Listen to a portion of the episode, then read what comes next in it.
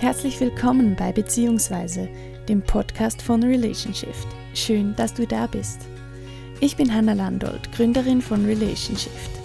Mit Relationship möchten wir Eltern und allen, die mit Kindern zu tun haben, begleitend mit all ihren Fragen zur Seite stehen und so zu einem Wandel in der Beziehungskultur beitragen. Wenn du dich für unsere Angebote interessierst oder einer unserer Blogbeiträge lesen möchtest, schau unbedingt auf www.relationship.ch vorbei. Ich wünsche dir viel Vergnügen bei der heutigen Folge. Heute sprechen wir über die herausfordernde und spannende Zeit der Pubertät.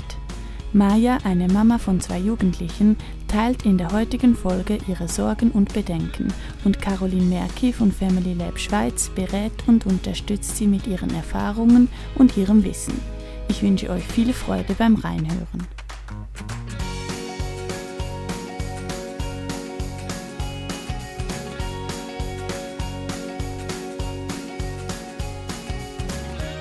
Herzlich willkommen in der fünften Runde von ähm, Relationship und Family Lab. Ähm, heute sprechen wir über die Pubertät. Ähm, genau. Und Pubertät ähm, ein Begriff, der mit vielen Vorurteilen behaftet ist. Ist eine sehr spannende Zeit, vielleicht eine Krisenzeit. Ähm, ich selbst habe keine Kinder im Moment, die in der Pubertät sind, ähm, kann mich aber noch sehr lebhaft an meine eigene Pubertät erinnern. Deshalb werde ich wohl heute eher die jugendlichen Perspektive einnehmen. Ähm, ja, Caroline, ich übergebe dir ähm, gerne zu Beginn das Wort. Ah ja, vielleicht noch kurz äh, für die Zuhörer und Zuhörerinnen. Ähm, bei Fragen oder bei Inputs von euch seid ihr jederzeit herzlich willkommen, mit uns oben mitzudiskutieren und Fragen zu stellen. Einfach Hand hochhalten und dann nehmen wir euch jederzeit hoch. Genau. Caroline, Pubertät, ich übergebe dir gerne. Ja, du hast es gerade schon ein bisschen erwähnt, ähm, weil ich möchte zu Beginn etwas zu diesem Wort Pubertät sagen, weil ich finde auch, dass in unseren Breitengraden diesem Wort, ähm, dass es so negativ behaftet ist. Oh, ihr Kind ist in der Pubertät oder wow, sind, ist, ist das ein pubertäres Verhalten? Also immer so mit etwas Negativen. Und das finde ich sehr schade, weil Pubertät ist ja also das ist die Bezeichnung für eine hormonelle Umstellung und ähm, die ist einfach und da ist man nicht schlimm oder schlecht oder verrückt, sondern das ist ein körperlicher Zustand. Wie auch die Wechseljahre äh, später im Leben einer Frau, das ist auch eine hormonelle Umstellung. Und ich hätte es jetzt überhaupt nicht gern, wenn mein Mann mit seinen Freunden spricht und sagt, ja, du, ist deine Frau schon in der Wechsel? Oh ja, ist sie auch schon so schlimm? Also ich finde das einfach keine gleichwürdige Haltung, wenn so über Pubertät gesprochen wird. Ähm, was äh, Kinder ähm, in diesem Alter unbedingt brauchen, sind Eltern, die sie wirklich bedingungslos und von ganzem Herzen lieben und eben auch hinter ihnen stehen, während sie eben versuchen, sich selber zu finden. Also das so ganz ähm, zu Beginn. Und wir haben dieses Mal einen speziellen Gast. Ich begrüße dich, Maja. Ähm, du hast dich da bereit erklärt, auch mit dabei zu sein, weil du gerade eben als Mutter mit Jugendlichen lebst und wir sind sicher sehr interessiert dann auch an deinen Fragen.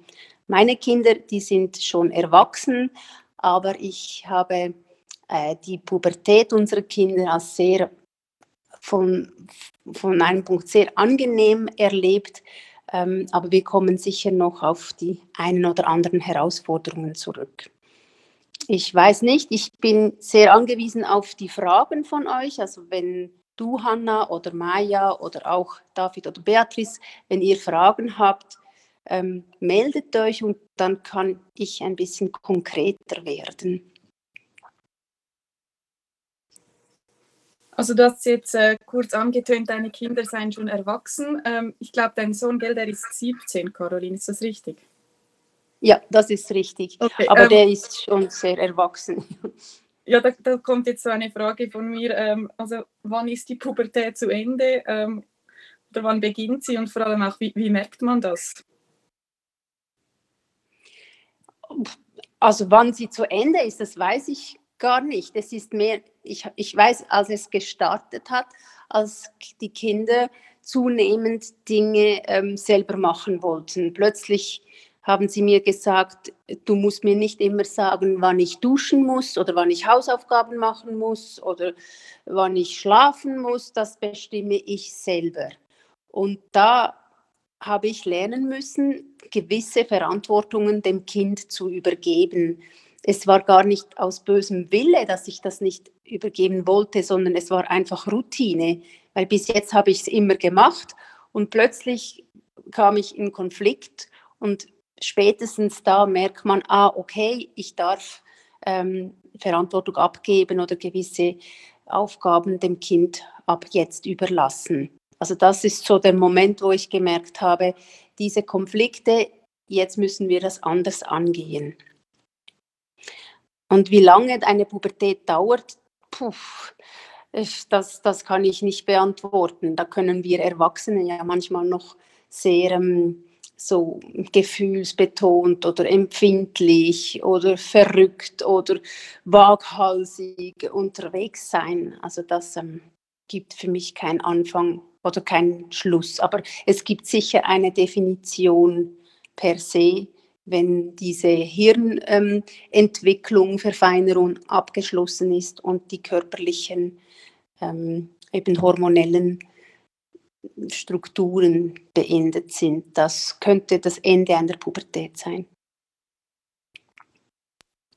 Und wie hat sich so die Beziehung ähm, während der Pubertät zwischen dir und deinen Kindern äh, verändert? Oder ist das, ähm, wenn ich ähm, mir so vorstelle, als Elternteil, da gehen die Kinder jetzt plötzlich äh, eigenständige, unabhängige Wege. Ähm, leidet da die Beziehung drunter oder löst das bei bei einem als Elternteil Ängste aus? Ähm, magst du dazu was sagen? Also das, das meiste, was mir in Erinnerung bleibt, das sind eigentlich das sind meine Themen. Ich war so verstrickt in meinen Themen, während unsere Kinder im Jugendalter waren.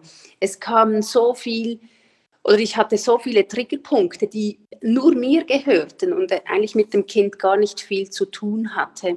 Und daran zu arbeiten und immer wieder zu reflektieren und zu schauen, was ist meins und wo will ich jetzt klar ein Nein aussprechen, das war für mich das Anstrengendste.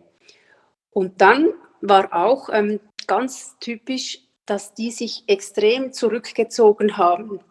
Sie wollten nicht mehr oft mit uns essen, sie gingen, waren viel mit Freunden zusammen. Und da hatte ich eine Zeit lang, war ich sehr unsicher ist das noch normal? Haben wir noch eine Beziehung? Ähm, haben wir es gut gemacht? Weil es hat so ausgesehen, als wollten die Kinder von uns nichts mehr wissen. Wir waren so nicht wichtig für sie. Aus, so hat es sich für mich angefühlt. Und da habe ich oft gedacht, ui, äh, hat die Erziehung oder das, die Gemeinschaft, wie wir es uns vorgestellt haben in den letzten Jahren, hat das ähm, wirklich Früchte getragen oder nicht. Und da war ich eine Zeit lang sehr lange unsicher. Und heute, eben Sie sind 17, 20 und 22 Jahre alt, heute kann ich jetzt schon rückblickend sagen, ja, es kommt wieder, aber dieser, dieses nach draußen gehen, das ähm, tut auch weh, eben da können wir von dieser Ablösung sprechen. Und das hätte ich nie gedacht, dass das so schmerzhaft sein kann. Und ich habe mich erlebt, wie ich die Kinder immer wieder zu mir ziehen wollte. So, wir essen zusammen, wir machen was zusammen. Dabei wollen die Kinder, also die sind ja auf dem Weg, äh, aber nicht um in die Familie hineinzuwachen, sondern die sind auf dem Weg, um von der Familie wegzukommen. Und da waren einfach unterschiedliche Bedürfnisse. Ich wollte sie bei mir behalten und sie wollten weggehen. Und da geht, kann ich nur einen Tipp geben, mitgehen, reflektieren, immer wieder hinschauen, was passiert da gerade oder wie geht es mir oder wie geht es dem Kind. Ja, jetzt gerade so beim Thema Essen als Beispiel, wenn ich das jetzt so rauspicke, ähm, wir hatten es ja äh, in den vergangenen äh, Episoden von der ähm, persönlichen Sprache und von Bedürfnisse kommunizieren. Ähm, mir ist jetzt das äh, sehr wichtig, dass wir äh, gemeinsam essen. Diese gemeinsamen ähm, ja, Mahlzeiten zu nehmen hat einen hohen Stellenwert für mich. Jetzt, wenn die Kinder äh, in der Pubertät sind, kann ich das noch ähm, verlangen und sagen, das ist mir wichtig, ich möchte, dass wir gemeinsam essen. Oder äh, ja, ist es dann so eine Phase, wo es das äh, meinerseits oder wo ich meinerseits meine Bedürfnisse zurückstecken muss? Es gibt eben nicht diese allgemeingültige ähm, ähm, Regeln, wie, wie das gemacht werden kann. Also wir, hat, wir haben es einfach nicht mehr geschafft, weil der eine war im Fußball, die andere im, im Handball, der eine hat dann gegessen, wir haben um sieben gegessen. Ähm, das war so unterschiedlich und das war gar nicht, dass, dass, wir, dass die, wir nicht wollten. Es hat sich nicht mehr so ergeben.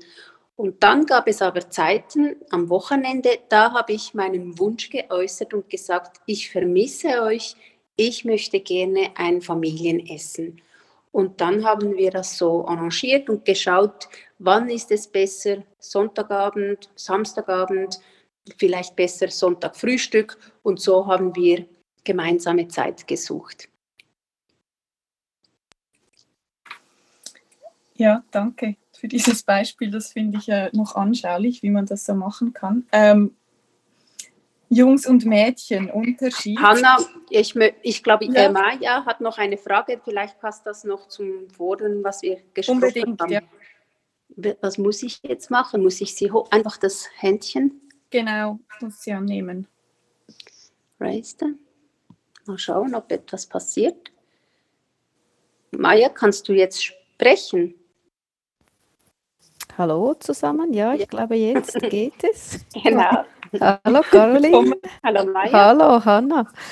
Ja, also ja, danke für diesen Start, Caroline und Hanna. Ja, ich bin schon ganz mittendrin und ähm, äh, bin sehr froh um deine Worte, auch Caroline, weil äh, so wie du das beschreibst, äh, vieles, das du jetzt äh, gerade beschrieben hast, so geht es mir gerade. Also auf der einen Seite genieße ich es auch sehr, wieder ohne viel berücksichtigen zu müssen und planen zu müssen, dass die Kinder betreut sind, dass ich mehr arbeiten kann und meinen Interessen nachgehen kann. Und auf der anderen Seite vermisse ich es manchmal wirklich, dass wir so wenig Zeit zusammen verbringen und die Kinder sich so oft zurückziehen. Und das ist für mich auch so eine, eine Frage. Also vielleicht kann ich noch sagen, mein äh, älterer Sohn, der wird im August 16 und der jüngere, der wird im Mai 13, der fühlt sich aber an wie 15. Ähm, und ich merke, die sind jetzt seit einer Weile, gut, wir haben jetzt ein besonderes Jahr sowieso hinter uns mit dieser Corona-Zeit und Lockdown etc., dass die, die Zimmertüren sind sehr oft einfach zu. Und manchmal denke ich, hey, jetzt äh, habe ich mir so lange gewünscht, dass die manchmal etwas im Zimmer machen und jetzt kommen sie gar nicht mehr raus. Jetzt ist es wie umgekehrt. Das sage ich dann manchmal den Eltern, die zu mir in die Kurse kommen. Ähm, ja, irgendwann dreht es sich um. Äh, und da bin ich auch oft unsicher, wie du eben gesagt hast, Caroline, unsicher. Ähm, ja, ist das noch normal? Ist es okay, wenn ich die Jungs in ihrer Welt verschwinden lasse und nicht mehr weiß eigentlich, was die so, was die so tun? Die sind viel am Bildschirm leider seit einem Jahr. Sehr viel. Und ähm, auch wenn ich da mal reingehe, da fühle ich mich, oder ich bin überhaupt meistens nicht willkommen. Meistens sagen die, was willst du? Ähm, geh wieder raus. Also es ist irgendwie so ein, ähm, ja, dieses nicht mehr willkommen sein, ähm, das verunsichert mich sehr. Und auch das, was du gesagt hast, Caroline, mit dem, dass es schmerzhaft ist, das war jetzt, jetzt ist es wieder besser. Vor einem Jahr hatte ich wirklich eine Krise. Da hatte ich immer so das Gefühl, es ist wirklich schmerzhaft, die so ein Stück gehen zu lassen und nicht mehr so nah dran zu sein. Ja, also das möchte ich so von meiner Seite her sagen. Und ja, und es ist so eine große Herausforderung, irgendwie mich in dieser neuen Aufgabe als, als Mutter von, von Kindern, die erwachsen werden, wieder zurechtzufinden, weil da so anderes gefragt ist, finde ich. Ähm, und für mich ist so eine Frage, ähm, wie kann ich in dieser Zeit, wo die Kinder eben sich so zurückziehen, wie kann ich da trotzdem gut im Kontakt bleiben? Weil ich merke so, es gibt so wenige gemeinsame Interessen, eben mitkommen wollen die sowieso schon länger nicht mehr zum Velofahren oder ab und zu, einmal im Jahr gehen wir schon mal zusammen wandern oder auch in die Ferien natürlich. Aber auch da ist es schwierig, ähm, ja, noch etwas gemeinsam zu tun. Also wie hast du das gemacht? Wie hast du irgendwie den Kontakt gepflegt oder muss ich einfach damit leben, dass der jetzt einfach, wie du es auch gesagt hast, so dünn wird, dass man unsicher wird, ist da alles in Ordnung, ist da überhaupt etwas hängen geblieben, was ich gebaut habe die letzten zehn, zwölf Jahre? Ja, wie hast du das gemacht, Caroline? Ja, danke, Maja. Beschreibst es wirklich nochmal anders, aber für mich war es genau so, wie du es geschrieben hast. Vielleicht zuerst zu dieser Introvertiertheit von diesen Jugendlichen, diese Wortlosen, die, sie ist schon oft frustrierend und trotzdem denke ich, ist es ein Ausdruck von ihnen ähm, an Offenheit und Vertrauen uns gegenüber, dass sie eben auf diese Art und Weise am Familienleben teilnehmen. Ähm, sie können, ich habe es so be betrachtet, dass sie die Freiheit haben, auch mal so einfach in der Familie äh, so ein Familienmitglied zu sein. Und sie müssen nicht mich glücklich machen oder schauen, dass es mir gut geht. Das wäre dann zu viel Kooperation, dass sie mich glücklich machen müssten. Und das wollte ich ganz sicher nicht. Und deshalb finde ich diese, diese Introvertiertheit oder diese Wortlosigkeit kann auch etwas, äh, kann auch ein Kompliment sein, dass es erlaubt ist, überhaupt so in der Familie zu sein.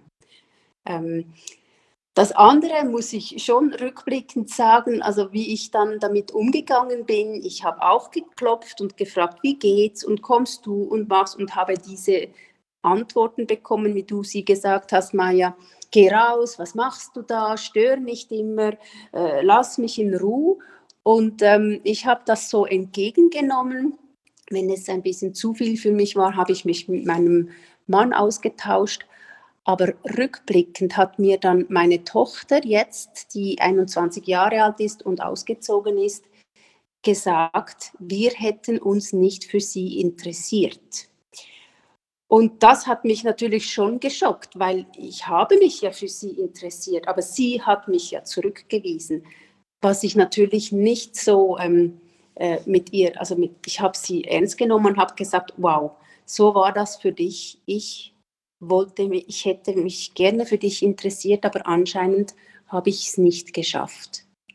Und ähm, so sind die Wahrnehmungen einfach auch anders. Also ich habe mich bemüht, bemüht und trotzdem hat es nicht gereicht. Und das Schöne ist ja, dass wir jetzt im Nachhinein darüber reden konnten. Und das, das war ein wunderbares Gespräch mit meiner Tochter und jetzt ist es wieder flüssig, die Beziehung. Mhm. Aber die war wirklich sehr dünn, wie du es mhm. beschrieben hast. Mhm. Ja. Mhm. Genau, ja, und oft ist es ja auch so, dass wenn wir uns wenig sehen, dann ist es auch noch oft so, dass wenn ich dann reingehe, dann will ich noch irgendetwas von den Jungs, oder? Dann sollen die noch ihre schmutzige Wäsche in den Wäschekorb schmeißen oder äh, bitte den vergessenen Teller doch noch abräumen oder, oder so. Also in dem Sinn ist es auch manchmal so eine, eine blöde Art, Kontakt aufzunehmen, wenn, also, oder eine unangenehme Art für sie dann. Ähm, aber es ist dann wirklich oft schon so, dass wenn ich auch reingehe und frage, willst du noch äh, ein Dessert essen, ist es schon, bevor ich nur rede, kommt schon ein, was willst du oder so, oder geh wieder raus. Genau.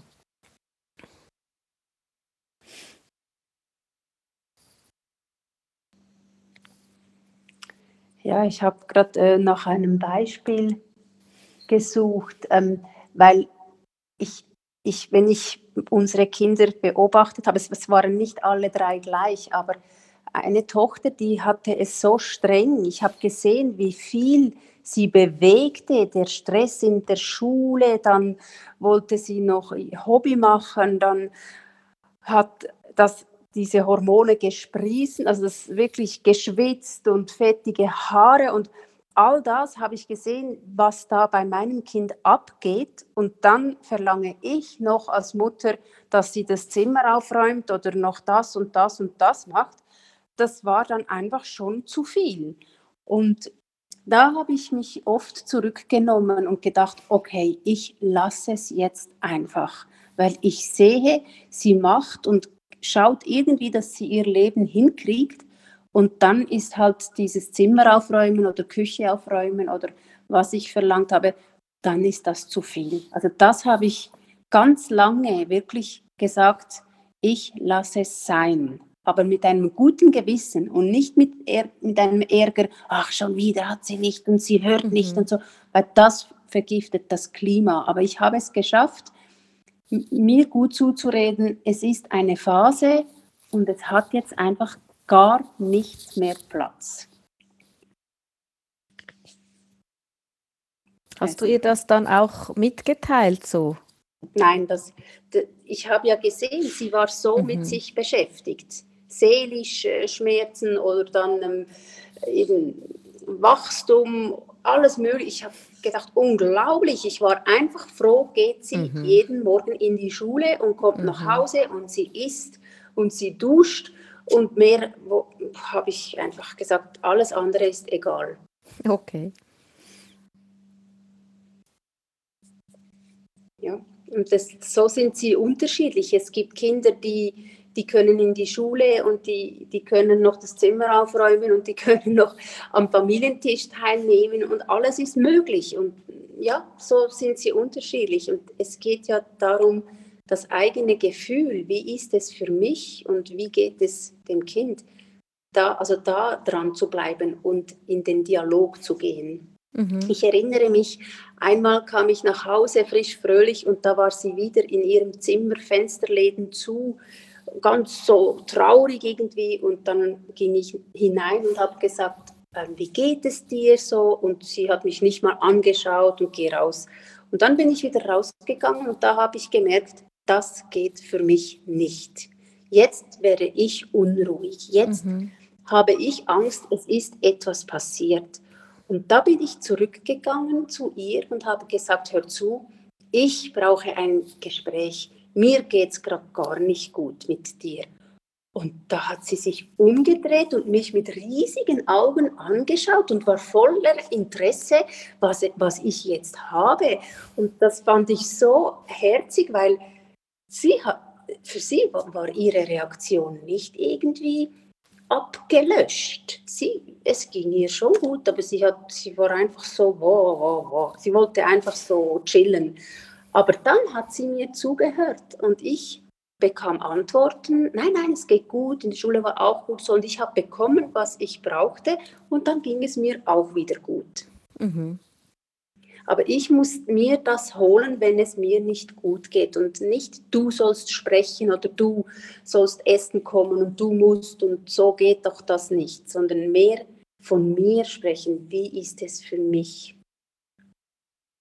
Ja, diese Erfahrung habe ich auch gemacht. Vor ein paar Monaten habe ich mir wirklich Sorgen gemacht wegen dem sehr hohen Bildschirmkonsum und Rückzug von meinem älteren Sohn in, in Bezug auf Suchtverhalten. Äh, und dann habe ich ihm das auch mitgeteilt auf der einen Seite und dann hat er mich dann ein Stück weit konnte er mich irgendwie beruhigen und das hat dann aber nicht so lange ähm, angehalten. Dann habe ich mir dann noch eine Beratung äh, geholt äh, bei der Suchtprävention und das hat mir dann gut getan und ich konnte wieder in meine äh, Mitte finden, weil ich finde schon, es braucht im Moment ähm, so viel Vertrauen auch in diese, das was du auch gesagt hast, dass diese, diese, dieser Faden, der so dünn wird, dass der doch hält und auch das Vertrauen, äh, dass, die, dass die jungen Menschen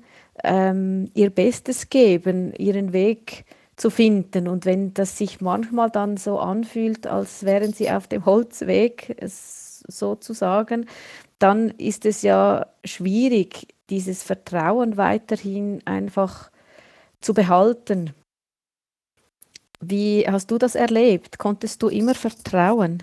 Ja, das, das ist ein, ein ganz wichtiges Wort äh, für in der Zeit, wenn Kinder Jugendliche sind, Vertrauen haben. Das ist unglaublich groß geschrieben. Vertrauen, dass es gut kommt, Vertrauen, dass die Kinder das mitbekommen haben in der Kindheit und mit dem jetzt im heutigen Leben ähm, gut zurechtkommen und Vertrauen, ähm, dass, dass, ich es, ja, dass wir Eltern das Beste gegeben haben.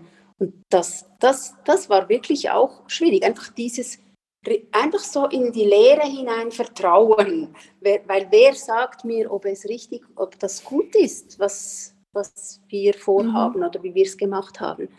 Und das, da ist schon, das ist schon schön, wenn man dann zu zweit oder zu dritt über diese Unsicherheit auch sprechen kann. Und ich finde es vielleicht in diesem Zusammenhang auch ganz wichtig, dass ich finde es eigentlich viel konstruktiver, ähm, als Regeln zu Problemlösungen aufzustellen, ist es dem Jugendlichen gegenüber auch meine Hilflosigkeit zu offenbaren und ihm zu sagen, ich weiß gerade nicht weiter oder ich habe Mühe, die zu vertrauen, ohne aber damit eine Bedingung zu verknüpfen, sondern einfach nur mein, so ist es gerade bei mir. Und das, ähm, das, das wird im seltenen Fall gemacht. Diese Hilflosigkeit, nicht weiter wissen, das, das, ist, das darf ja nicht sein. Wir wollen ja immer gut sein, wir, sind, wir müssen es doch wissen und so. Dabei sind wir doch alle zum ersten Mal Eltern mit einem Kind im Jugendalter. Also. Genau. Das habe ich ihm dann einmal auch gesagt, als er sich gewundert hat. Irgendwie haben wir dann Versuche gemacht, wie könnten wir das lösen. Ähm, es war, glaube ich, auch Thema mit, mit den Zeiten, wo man an den Bildschirm darf oder nicht. Ähm, und dann haben wir dann wieder geändert und haben auch gesagt, und wir möchten gerne einen Abend noch mit der Familie etwas machen, äh, nächste Woche etc. Und dann, jetzt ist es wieder anders, hat er gesagt. Und letzte Woche habt ihr doch gesagt, wir machen es so. Und dann habe ich ihm dann auch gesagt, weißt du, ich habe eben jetzt zum ersten Mal einen Sohn, der 15 ist und wo ich mir überlegen muss, wie machen wir das jetzt in unserer Familie? Und jetzt haben wir es so gemacht, jetzt habe ich gemerkt, es passt irgendwie doch nicht so ganz und jetzt möchte ich es ändern. Deshalb. Ja, und das hört sich jetzt ganz ähm, klar an von dir. Aber ich war nicht immer so klar. Und die, die Jungen, die, also die Jugendlichen, die haben das nicht gern, wenn ich so klein bin oder unsicher bin. Also das ist schon, die wollen eine, lieber eine Person, die sagt, nein, so ist es nicht oder so will ich oder so ist es bei mir. Aber manchmal war ich so unsicher mhm. und dann war genau das, was zwischen uns lag, weil sie, die, die, sie wollen mich ja nicht in diese Position bringen und zudem ist es für sie sehr unangenehm, mich so unsicher und ähm, ähm, sagt man so, äh, vielleicht sogar traurig äh, zu sehen. Das, das wollen sie nicht. Und da, du hast es gesagt, Maja, du hast dir in einem Punkt Hilfe geholt, eine Beratung. Und das ist ganz wichtig zu sehen, wo sind meine Themen und die haben mit dem Kind nichts zu tun. Das ist, weil ich unsicher bin oder Angst habe oder traurig bin. Und dann hole ich mir Hilfe äh, bei meinem Partner oder in einer Beratung oder einer Beratungsstelle. Das finde ich ganz, ganz wichtig, weil dafür sind nicht die Jugendlichen verantwortlich. Und bei mir sind sehr viele Themen aus meiner Vergangenheit hochgekommen. Also ich habe es zuerst gar nicht richtig realisiert, aber die haben ähm, diese Gefühle haben sehr oft ähm, mit, dem, mit meiner Vergangenheit zu tun gehabt. Und da sind Kinder, die eben mich so abgeblockt haben, die sind eigentlich gesund, weil die sagen ganz klar, hallo, das ist nicht mein Dreck oder mein Ding, das ist dein und kümmere du dich um deine Themen, aber du, du die mir nicht überstülpen. Also das, das ist eigentlich eine gesunde Reaktion. Und wenn man so ein Kind hat, dann kann man denen danken und sagen, okay, weil diese Kinder, die fordern einen wirklich selber, sich selber zu reflektieren und zu schauen, was ist eigentlich bei mir los. Und das finde ich unglaublich, was da, während die Kinder junge Erwachsene werden, was da in einem selber als Mutter oder Vater abgeht. Ja, was ich vielleicht da noch eine Schwierigkeit, die mir jetzt noch in den Sinn kommt, ist, ähm, wenn die Kinder klein sind und die Beziehungsgestaltung ähm, ist, ein, ist, viel einfacher, weil ich kann das Kind auf, die, auf, den Schoß nehmen, ich kann ein Buch erzählen, ich kann mit ihm ein Spiel machen. Wenn es wütend war, kann ich es wieder umarmen, alles ist wieder gut. Und bei Kindern im Jugendalter geht diese Beziehungsgestaltung fast ausschließlich nur noch über den Dialog, im Gespräch sein. Und ähm, das äh, ist erschreckend, wie wenig viele, oder ich, ich zähle mich auch dazu, überhaupt wissen, was ein Dialog ist oder wie macht man das. Viele kennen nur, ich, habe, ich bin im Recht und du bist noch zu jung und du musst es so lernen, bis du so bist wie ich. Aber ein Dialog ist für mich, ich bin neugierig, ich frage dich, was ist bei dir und ich sage meines auch und dann äh, schauen wir zusammen nach Lösungen oder je nachdem muss ich dann die Führung übernehmen und sagen, wie ich es gern haben möchte. Aber das ist eine große Schwierigkeit bei, in vielen Familien. Wie führt man eigentlich einen richtigen Dialog? Und vielleicht das nochmal äh, zusammenfassend. Ich zeige Interesse für mein Gegenüber. Ich bin neugierig, wie es mein Kind sieht, mein Jugendlicher. Ich gebe Anerkennung. So ist es bei dir. Aha, habe ich, äh, finde ich spannend. Ich sehe das anders. Und dann ganz wichtig das persönliche Feedback. Wie ist es für mich? Ähm, weil das ist auch wichtig. Nicht, nicht sich selber zurücknehmen und nichts mehr sagen und denken, ah, es ist, er ist halt so oder sie ist so. Das Persönliche, die Gefühle und Empfindungen, das darf man rückmelden. Ja, und da darf ich dazu noch gerade etwas fragen, weil das finde ich eine große Herausforderung in den Dialog, im Dialog und ähm, ich meine auch in Konflikten kann man versuchen, im Dialog zu bleiben, was manchmal ja schwierig ist, finde ich dort eben in Konflikten ähm, gleichwürdig zu bleiben und in dem Sinn mich weiter für das Gegenüber zu interessieren und auch meine Position einzubringen und gleichzeitig muss ich ja dann manchmal, wie du gesagt hast, trotzdem die Führung übernehmen und ganz klar sagen, ja, und das ist jetzt bei uns so. Das ist jetzt gerade noch nicht verhandelbar. Die Kinder sind ja so in dieser Zwischenwelt, in dieser Adoleszenzzeit, wo sie keine Kinder mehr sind. Und trotzdem sind wir für einige Bereiche immer noch wir verantwortlich. Alle, die ganze Verantwortung ist ja noch nicht übergegangen. Ähm, vielleicht kann ich da ein Beispiel äh, nehmen. Ja, eigentlich geht es bei dem Beispiel, wo wir, wo wir immer anstehen, äh, geht es darum, dass unser Sohn äh, der Ältere, die Verantwortung für die Schule, finde ich, finden wir eigentlich ganz klar, die ist bei, bei ihm. Ähm, und er ist aber irgendwie nicht ganz, also er will die Verantwortung, wir haben sie ihm auch überlassen. Und dann wurde es zum Teil schwierig im, im Gymnasium und ähm, wir haben gesehen, dass er seine Hausaufgaben nicht macht, dass er sich für Prüfungen nicht gut vorbereitet und dann war es notenmäßig ähm, schwierig und hat dann ganz viel Stress auch mit in die Familie gebracht, weil dann kommt er dann mit dem ganzen Stress, wenn es knapp wird. Ähm, und dann leiden wir alle, sodass wir jetzt auch ein Wege gesucht haben, wie können wir das fürs nächste Semester machen, weil wir ganz klar gesagt haben, wir wollen diesen Stress nicht mehr. Wir wollen, dass du die Verantwortung so übernimmst, dass das alles nicht so knapp wird, weil es aus unserer Sicht, ähm, zumindest aus unserer Sicht, möglich erscheint, dass das zu schaffen ist.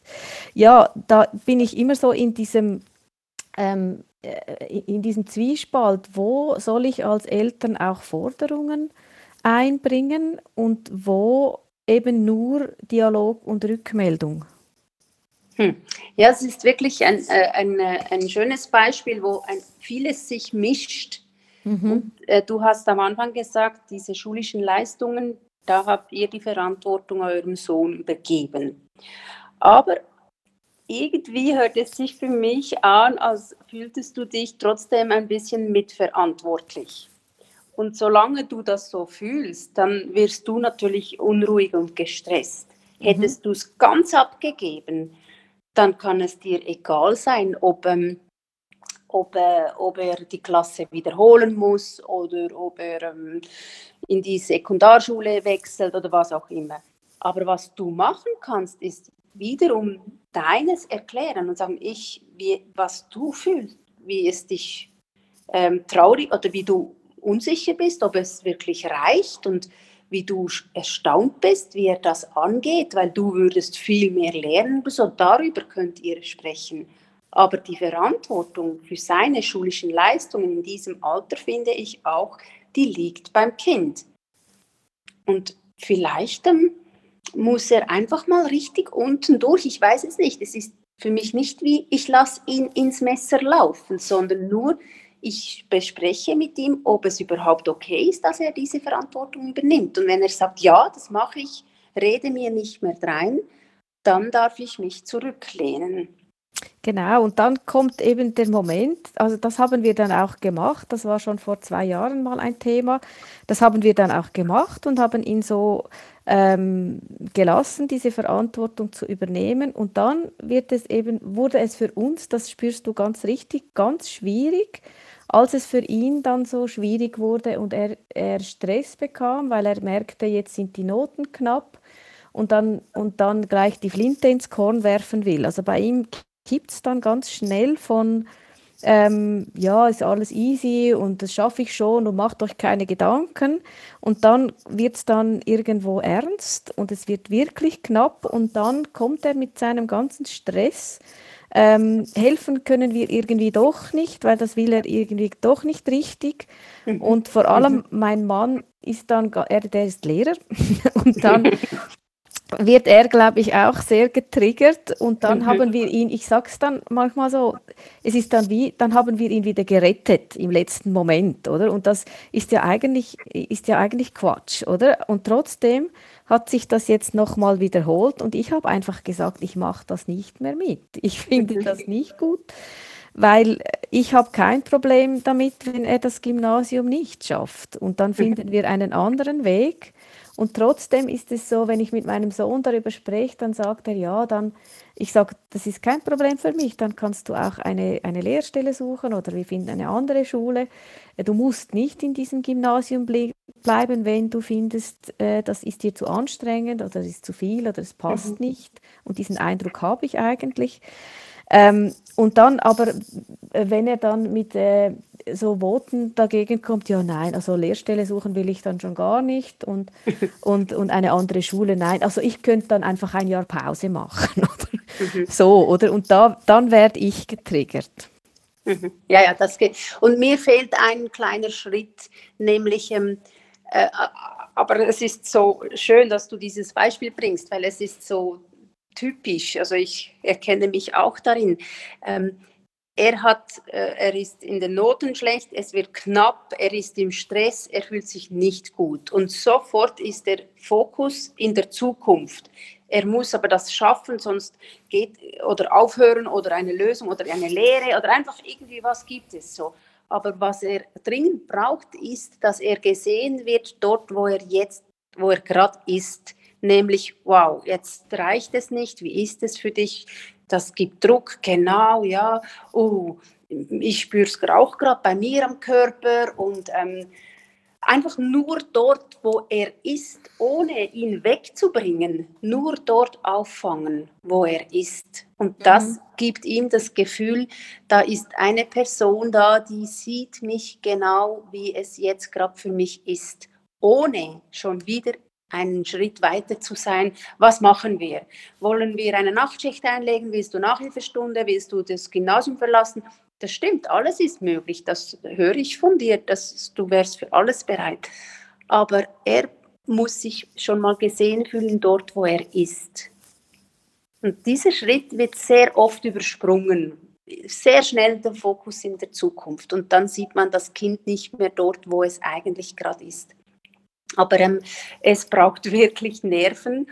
Und ich durfte das ein, zwei Mal wirklich erleben, als ich das gemacht habe, neben mein Kind gesessen, auch frustriert und oh ja, oh, das ist wirklich knapp und ja, ich kann deinen Frust verstehen. Und ich habe es eigentlich so aus Hilflosigkeit gemacht. Ich wusste nicht mehr, was ich sonst noch sagen kann. Und dann plötzlich hat mein Kind sich gestärkt gefühlt und hat gesagt, oh, jetzt mache ich das oder so und kam selber mit Lösungen. Und da war ich wirklich erstaunt wie einfach das ging. Nur da zu sein bei dem Punkt, wo das Kind gerade ist und es dort auffangen.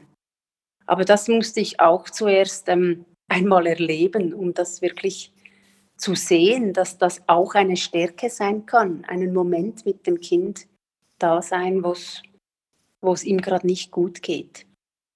Ja, das ist völlig richtig, was du sagst. Und ich habe mich gerade, ich finde es gerade lustig, dass das jetzt kommt, weil ich es gerade heute oder gestern einer Familie mit kleinen Kindern genau dasselbe gesagt habe. ja, bei kleinen Kindern ist es, ist es einfacher, aber weil die, bei den Jugendlichen ist immer so, oh, da muss ein Abschluss, da muss eine Berufslehre. Und, aber dabei haben, ist es genau das Gleiche? Ja, ja, wir haben so ein gutes Bildungssystem und wenn jetzt ein Kind eine Extraschlaufe machen würde oder was auch immer, ich habe so keine Angst um, um die Jugendlichen, weil es ist, wir sind so gut ausgestattet, was unser Bildungssystem angeht. Genau diese Angst habe ich auch nicht. Was mir Sorge macht, ist, dass er nichts macht. Und also dass, dass, dass es sein könnte, dass er nachher zu Hause bleiben will und ähm, ja, halt gamen, gamen. Das sagt genau. er dann auch, oder? Und da merke ich, da triggert es mich. Ja. Solange er einen Weg macht und so, das ist alles, das ist alles okay. Und, und das, was du sagst, das haben wir natürlich zum Teil auch gemacht, aber wie du sagst, meistens äh, bin ich zu schnell wieder mit den Lösungen oder mit den in der Zukunft sein. Das muss ich mir wirklich wirklich merken. Genau. Es, ist ja, es ist ja gut gemeint. Natürlich. Nur hilft es dem Kind mhm. eben nicht, weil ähm, da denkt jemand immer für ihn oder nimmt Verantwortung für ihn und eigentlich muss er ja lernen, das selber die Verantwortung für sein Tun, was er oder für seine Leistungen oder Noten und so zu übernehmen. Und vielleicht zu dem Punkt, ähm, ich will dann zu Hause sitzen und gamen, ich weiß nicht, ob das ein bisschen provokativ ist von ihm, aber da wäre meine Antwort ganz klar, nein, das gibt es nicht. Mhm, das habe ich ihm dann auch gesagt. Dann gehst ja, du arbeiten. Gehst du arbeiten, ist alles für mich okay, aber ähm, das nicht. Aber dort seid ihr ja noch gar nicht. Aber einfach nein. da kannst du. Und mhm. ich möchte, du hast noch, wir sind fast am Ende, aber du hast noch etwas vorher angesprochen, Maja wenn, wenn du dann eben trotzdem gewisse Verantwortungen hast und sagen musst, so will ich es. Ähm, mhm. Ähm, ich glaube, da hilft dieser Gedanke, dass nicht das Kind sich verändern muss, weil oft ist ja die Logik nicht immer da. Das ist bewiesen auch von der Hirnstruktur, dass das eben äh, im Umbau ist. Aber ich kann mein Kind so respektieren, wie es gerade ist und sagen, ich möchte, dass du das machst oder was ich von ihm verlange, ähm, weil ich es so will und nicht, weil du dich verändern willst, musst. Ich bin gerade an meinem Beispiel überlegen, ähm, also unser Sohn hat mich oft, ähm, der hatte immer Ideen, die waren für mich so unlogisch. Und wenn ich, es kommt mir keines in den Sinn, aber für euch wäre das auch total unlogisch. Und weil wir erwachsen sind und mehr Erfahrung haben, würdet ihr alle denken, ja, ich sehe es auch wie Caroline. Aber jetzt nützt es nichts, dem Kind zu sagen, ja, aber überleg doch und schau doch mit meiner Brille. Das ist doch total unlogisch, sondern ich kann mein Kind dort stehen lassen, wo es ist, mit seiner Idee, mit seiner Sicht. Ich kann das anerkennen. Aha, so ist es bei dir, so siehst du das. Interessante Überlegung oder Betrachtung. Okay, ich habe dich gehört und trotzdem möchte ich, dass du es jetzt so machst, wie ich gesagt habe, und zwar, weil ich es so will. Und das ist eine ganz kleine Änderung, also ganz kleiner äh, Unterschied, als wenn ich sage, und du musst dich jetzt ändern, weil deine Überlegung ist falsch und meine ist richtig. Und da reagieren Jugendliche ganz, ganz ähm, ähm, sensibel wenn es nur ein bisschen rüberkommt, du bist falsch, da, so wie du bist, bist du falsch. Da kommt Protest, da kommt, da sind sie gut, da, da kommt ein, ein Machtkampf. Mhm. Ich weiß nicht, ob das genug ähm, klar rübergekommen ist, was ich meine. Ich kann vielleicht, bin nicht ganz sicher, aber vielleicht kann ich ein, ein Beispiel dazu bringen, wo ich äh, zwei Tage festgesteckt bin. Äh, wir waren in den Skiferien und ähm, das WLAN hat nicht, nein, es hatte gar kein WLAN und das ähm, Netz in der Schweiz hat nicht gut funktioniert. Also die Kinder hatten einfach immer Lücken in ihren Videos, die sie schauen wollten und das war natürlich unglaublich ärgerlich für sie. Äh, und schon am ersten Tag haben die beiden Jungs dann gesagt, ja, das ist unmöglich und das geht ja gar nicht, das ist eine Katastrophe und wir wollen nach Hause früher nach Hause, wir bleiben hier nicht bis zum Samstag. Ähm, und dann hat mich das wirklich so in eine Krise gestürzt, weil ich habe so ich habe sehr gesehen, was ihr Problem ist und ich habe auch nicht gedacht, ach, macht nicht so einen Aufstand, weil ich weiß, wie, wie wichtig das, das für sie im Moment ist. Aber ich habe dann irgendwie das von ihnen so groß gesehen, dass es mir genau das, was du jetzt gesagt hast, sehr schwer gefallen ist, ähm, einfach zu sagen, weil ich es so will, bleiben wir jetzt bis ähm, äh, am Ende der Woche alle hier. Und es ist mir dann schlussendlich gelungen, zusammen mit nach einem Gespräch mit meinem Mann, dass wir, dass ich, ich wollte eben irgendwie ihnen sagen, ähm, wir bleiben hier, aber ich wollte nicht ich wollte es eben nicht so sagen, wie es manchmal passiert, dass, dass, man, dass ich dann sage, irgendwie, ja, ähm, jetzt hört mal auf, irgendwie immer so ein, ein, ein, ein ähm, Kampf zu machen und ich habe jetzt gesagt, wie es ist und es äh, ist ja nicht so schlimm, etc. mit diesem WLAN ähm, sondern ich wollte wirklich ihres stehen lassen, aber es ist mir dann so schwer gefallen, meines auch so wichtig zu nehmen und zu sagen, was ich dann gesagt habe, das war dann, das war dann ähm, wirkungsvoll und gut. Ich habe dann gesagt, wir, wir haben das besprochen und ich sehe, dass es für euch schwierig ist und anstrengend ähm, und es tut mir leid, das wollten wir ja so auch nicht, das war nicht geplant. Ähm, und wir haben uns jetzt entschieden, ähm, euer Vater und ich, ähm, dass der Rahmen für diese Woche einfach hier oben bleibt. Wir bleiben alle hier und in diesem Rahmen seid ihr frei. Ihr könnt aufstehen, wenn ihr wollt, ihr könnt Skifahren, wann ihr wollt oder nicht, aber der Rahmen bleibt. Und das war dann hilfreich. Aber das ist mir so schwer gefallen, dieses Ich will, weil ich, weil ich, ich es so will oder weil wir es so wollen. Mhm. Ja, schönes Beispiel. Das ist allgemein, also jetzt äh, noch erweitert, dass der Fehler, der viele Eltern mit Jugendlichen machen, ist, dass wenn sie mit dem Kind reden, sagen, wer das Kind ist oder wer es eben noch nicht ist. Also sie reden dann von ihm über ihn. Und ähm, so bist du oder so bist du noch nicht. Also du solltest nicht immer zu spät kommen. Das ist nicht mhm. gut für dich. Denk doch mal. Oder du solltest nicht so lange gamen. Das ist ungesund. Oder du solltest lernen. Es kommt ja nur dir zugute. Also das ist immer so.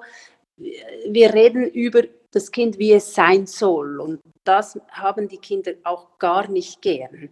Ähm, es ist besser, wenn die, die Eltern eben von sich reden. Wie ist es für mich? Und deshalb ist eben diese, diese herausfordernden Jugendlichen, die bringen ihren Eltern wirklich bei, die, die Sicht, die eigene Sicht zu vergrößern. Und das, ähm, wenn man, das kann man auch als ähm, lustvoll empfinden, immer wieder zu überlegen, okay, wie könnte ich es dann sagen oder wo bin ich, also, oder wie dein Beispiel in, beim Skifahren, wo das ganz lange bei dir, du lange überlegt hast, wie oder wie könnten wir das jetzt, diesen Konflikt ähm, lösen. Also das ist auch etwas, also ich glaube, zusammenfassend, es geht, wenn die Kinder Jugendliche werden, geht es ganz fest darum, dass sich die Eltern zeigen und zwar persönlich zeigen. Was ist ihre Meinung? Was denken sie? Wie haben, was fühlen sie? Und nicht, was muss das Kind noch können oder lernen oder wie soll das Kind sein? Und das ähm, ist eben herausfordernd, wie ich ganz am Anfang gesagt habe, weil immer dieses Reflektieren und immer wieder auf sich zurückgeworfen werden, das ist, ähm, das ist streng, aber ich finde, ich bin auch viele Schritte weitergekommen, was auch mich als Person angeht. Deshalb bin ich den Kindern auch dankbar, dass sie mich immer mal wieder gefordert haben. Und ich, ich habe es, glaube ich, schon mal äh, gesagt jetzt, aber ich möchte es jetzt noch abschließend sagen, ähm, was die, unsere Kinder oder eben diese Jugendlichen wirklich in der Pubertät von uns Eltern brauchen, ist, dass sie wirklich wissen, dass auf dieser Welt, dass es zwei Menschen gibt, eine Mutter, ein Vater, die wirklich glauben, dass sie okay sind, so wie sie sind. Weil sie sind auf dem Weg, sich selber zu finden und sind selber unsicher. Und wenn da zwei Menschen ihnen immer wieder das Gefühl geben, du bist okay, wie du bist. Ich mag dich mit deinen Ecken und Kanten, dann ist das ein sehr großes Geschenk für ein Kind oder für einen Jugendlichen. Ich weiß nicht, Hanna, war das ein schönes Abschlusswort oder? Ja, herrlich. Also ich schalte mich jetzt auch wieder ein. Ich habe es so genossen, jetzt einfach mal drei Viertelstunden euch zuzuhören und ich habe ganz viel mitgenommen. Ähm, Jetzt noch so eine naive Frage von einer Mutter mit erst kleinen Kindern. ähm, ihr habt vorhin beide gesagt, ähm, dass die Beziehung nur noch äh, ja, über den Dialog geht oder kein Körperkontakt mehr. Jetzt wie ist es so bei euch, also gibt es da wirklich so keine Umarmung mehr? Ist das so in der Pubertät? Also ich nehme an, es ist auch von äh, Jugendlichem zu Jugendlichem unterschiedlich, aber wie erlebt ihr das so? War das da wirklich nichts mehr?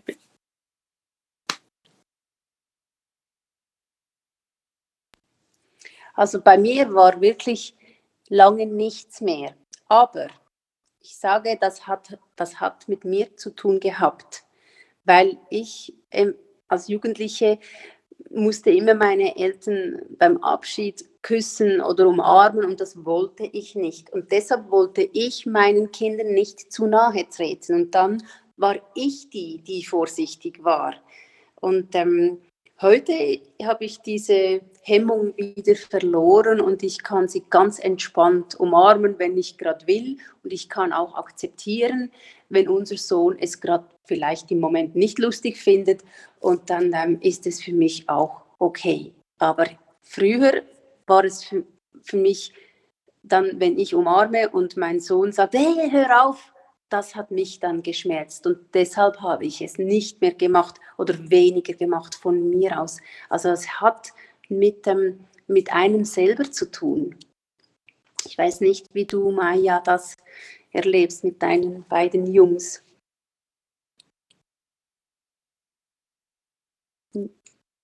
Also bei uns ist es so, dass die beide eigentlich oder der Größere sowieso, die, der Größere war nie ein, ein Kuschelkind, also der ist sowieso selten ähm, ganz nah oder ganz eng gewesen, schon als Baby. Äh, auf eine Art ähm, war Nähe und Distanz ein, ein Thema. Und äh, der Jüngere, der hatte eine Zeit, dass er manchmal auf den Schoß gekommen ist oder so, aber auch nicht dieses ganz enge Kuscheln. Ähm, und ich glaube, dass es auch mit mir etwas zu tun hat, dass ich das, es mir dann, wahrscheinlich wäre es mir ganz bald zu viel, zu viel geworden. Und im Moment ist es wirklich so, dass die das gar nicht mehr wollen. Manchmal, wenn ich mich für eine längere Zeit verabschiede, dann sage ich, ich möchte das gern. Und dann kommt so eine ganz steife Umarmung, die eigentlich, könnten wir die wahrscheinlich auch weglassen, aber da ist es dann mein Bedürfnis, mich richtig zu verabschieden.